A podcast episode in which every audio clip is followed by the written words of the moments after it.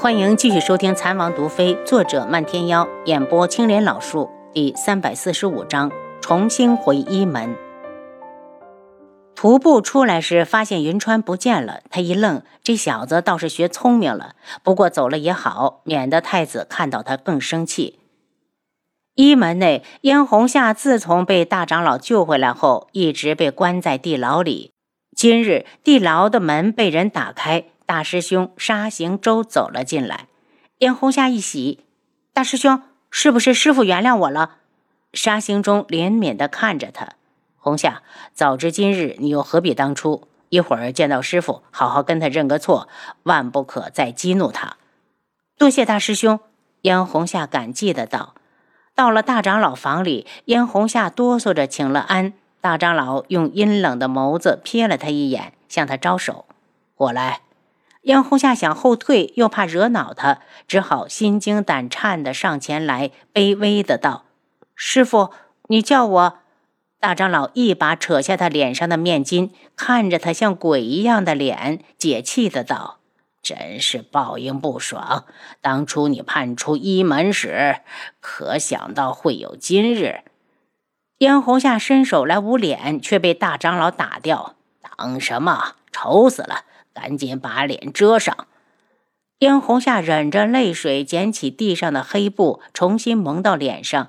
红夏，多谢师傅当日的救命之恩。慢着，你这一声师傅，我可当不起。当日我们已经一刀两断。燕红夏，我不杀你已经是仁至义尽。莫非你还妄想着重回我一门不成？大长老阴森地看着他。燕红夏当然想重新回来，他还想着借助大长老来报复漫天妖呢。他当即跪到大长老面前：“师傅，弟子错了，只要师傅能让弟子重回一门，不管什么要求，弟子都答应。”大长老早就恨不得掐死他，要不是看在他才有用的份上，才不会冒险救他。他故意道。当日你是当着各国皇室的面，可是没给我留一点面子。燕红霞，你拍着良心问问你自己，你那么做对得起我吗？我培养你，教你医术，教你做人，你反过来说背叛就背叛。如今在独门混不下去了，又念着我的好了。他冷笑：“你再看看你人不人鬼不鬼的样子，你说说我留你何用？”天下男人那么多，你喜欢谁不好？偏偏看上了漫天妖，谁不知道他心里只有智王妃？你真是自取其辱！我救你一命已是恩赐，你走吧，以后远离漫天妖。燕红夏哭着抱住大长老：“师傅，红夏错了，师傅你就原谅我这一次吧。”红夏，你告诉我。我要如何才能原谅你？大长老阴沉着眸子，带着讥笑。当日你可给我留一线，让我在人前能够抬起头。师傅，徒儿保证以后一定乖乖的听师傅的话，绝不会再背叛。燕红夏知道，如果大长老不原谅他，他就真的报仇无望了。大长老阴笑。你还想着再有下一次？红霞，这种事情你想都别想。你是不是以为脸毁了，已经生不如死？我告诉你，我最少有一百种法子羞辱你，让你比这更痛苦。大长老整人的手段，燕红夏又岂会不知？如果没有一些狠手段，他也坐不稳一门首席长老的位置。他哭得更加悲伤，师傅。只要你收留红夏，不管让我做什么，我都愿意。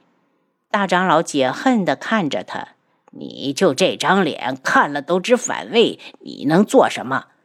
燕红夏忽然止了哭声：“如果师傅不肯收留红夏，那红夏只有一死。”就在刚刚，他突然想通了：大长老可不能平白无故的救他，一定是抱有某种目的。既如此，他也拿出点态度来。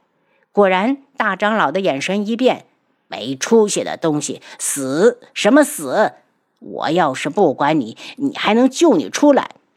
燕红夏愣愣地看着大长老，大长老移开目光：“你回去好好想想，这几年在独门都学到了些什么。师傅，徒儿这几年在独门学的都是制毒之术。燕红夏有点摸不着头脑。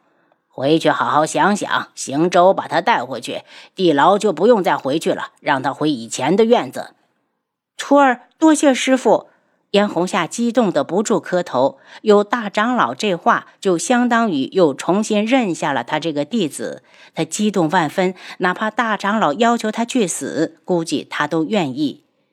人只有经历过绝望，才知道绝处逢生的可贵。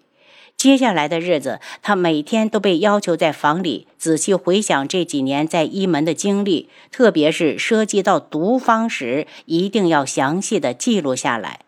虽然不懂大长老要这些东西何用，但他却写得极为用心，有时候简直是越写越解气。漫天妖，我要把你独门的东西全部公布出来，让你独门无秘密可言。其实他哪里知道，他能接触到的都是经过漫天妖允许、无伤大雅的一些小方子，真正厉害的根本到不了他的眼前。无双公子到达独门时，正好遇到宇文云木，他们两人根本不陌生。他下马后不悦的道：“你也才过来？”“嗯。”云木的声音带着哀伤：“我只是来找漫天妖，问问他当日的事情。我不相信传言，我也不信。”无双公子眼角发酸，单单只凭智王的一块玉佩就确定了那人是阿优，他绝不相信。他看着山顶。漫天妖，如果被我发现是你把阿优藏起来了，等找到机会，我就让你这辈子都见不到他。你在看什么？云木见他望向上方出神，我在想，会不会是漫天妖的计策？他对阿优的心思你知我知，要不然他为何有阿优一个人出事？无双越想越觉得事情就是这样。云木也疑惑，却道。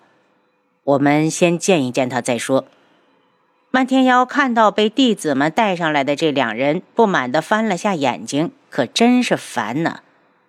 漫天妖，阿优呢？无双先开口：“你是说丫头吗？她葬在了后山，我可以让人带你们去。”漫天妖故意装出悲伤的样子，要不是实在哭不出来，他都想挤出两滴泪来。云木一直在观察着他脸上的表情，总觉得漫天妖的悲伤来得不真切，疑惑的道：“漫天妖，你应该知道，如果你骗了我们大家，后果是什么？我为什么要骗你们？我告诉你们，我比任何人都伤心。我明明是要娶丫头当门主夫人的。”漫天妖顿时炸毛，眼中恨意迸现。虽然丫头还活着，可这一点也不能减少他对靖主的恨。好好的丫头，到现在还在床上躺着。苏雨天那个老匹夫，活该他女儿没人要，剩到家里。带我们去看看他。云木道。漫天妖把两人带到后山，不满的道：“丫头，有人来看你了，真是不让人安宁。”无双看着眼前的一捧黄土，怎么也无法相信，冷笑道：“漫天妖，你骗不了我。”阿优一定是被你藏起来了，你有证据？你这是诬陷！漫天妖气愤，他是真的气愤，没有想到无双这么聪明。不过那又怎样？他咬死了就不承认。漫天妖，我要知道当日的全部经过。无双想从中找出点蛛丝马迹，证明他在说谎，就跟外面传的一样。如果不信，你们就去问轩辕志，他可是亲自验明正身的。他看了眼云木，本门主没时间奉陪，你们看过自己下山就行。漫天妖，你是心虚了吗？无双想要拦住他。东方无双，我想提醒你一下，这里是独门的地盘，要是敢闹事，你这辈子都休想再来看他。漫天妖不满了，无双气愤质问道：“为什么你没死？”漫天妖冷笑：“可能是素于天那个老东西手滑了。”见无双还盯着他，他心虚的道：“我告诉你，东方无双，如果你想替丫头报仇，就滚回去好好练练武；如果你是来找茬的，本门主就奉陪到底。”云木拉了下无双，既然来了，看看他吧。他拿出准备好的香烛，点上。妹妹，你放心，这仇大哥会帮你报。当香烛燃尽，他转身，忽然想到了一种可能：如果妹妹还活着，那他一定伤得极重。他惊恐地看向漫天妖，语带双关的道：“替我照顾好她。”漫天妖撇撇嘴：“这还用你说？他不照顾丫头，谁照顾？”无双和云木并没有多待，因为他们都不相信楚清瑶会死。两人心照不宣的一起去找轩辕志。到了智王府，齐齐被轩辕志那一头的白发惊住，无双的心底沉了下去。云木后退了一步，忽然冲过来：“王爷，你……”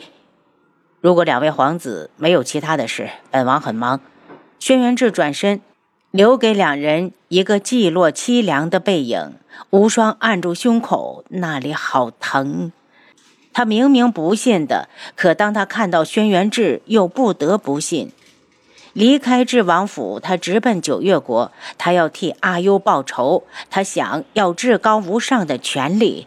云木和他揣着一样的想法，连贺兰溪都没去看，就快马加鞭、风驰电掣地回了苍隼国。当极光告诉他楚清瑶曾经在路上遇苍鹰偷袭，甚至在遇到镜主时很有可能已经身负重伤，他愤怒地攥起拳头：“宇文景睿，我要你死！”您刚才收听的是《蚕王毒妃》。作者：漫天妖，演播：青莲老树。